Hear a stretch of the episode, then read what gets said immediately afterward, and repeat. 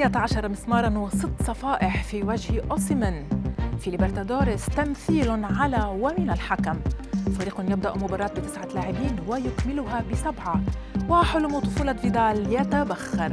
إليكم أبرز أخبار الرياضة في الساعات الأربع والعشرين الماضية في دقيقتين على العربية بودكاست.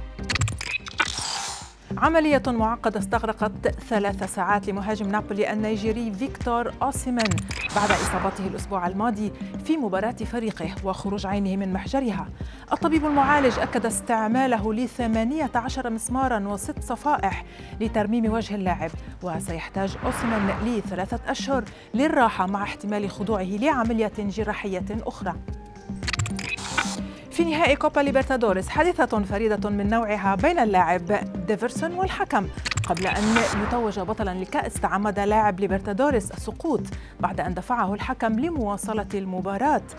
ديفرسون سقط على الأرض بقوة ما أثار الكثير من الانتقادات حوله لكن زملائه أكد أنه يحق له السقوط بهذا الشكل. تخيل أن يبدأ فريقك المباراة بتسعة لاعبين وينقص العدد إلى سبعة.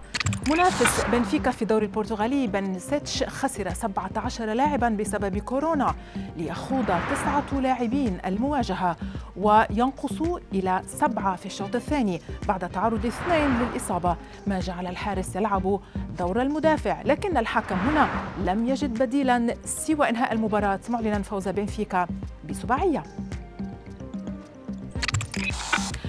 حلم طفولة أرتورو فيدال سرق منه في غفلة منه فقد أصبح اللاعبون يهابون. من خوض مباريات الديربي حيث تكررت سرقة بيوتهم وحاجاتهم الثمينة. وهذه المرة الدور على منزل التشيلي فيدال لاعب انتر ميلان خلال ديربي ميلانو.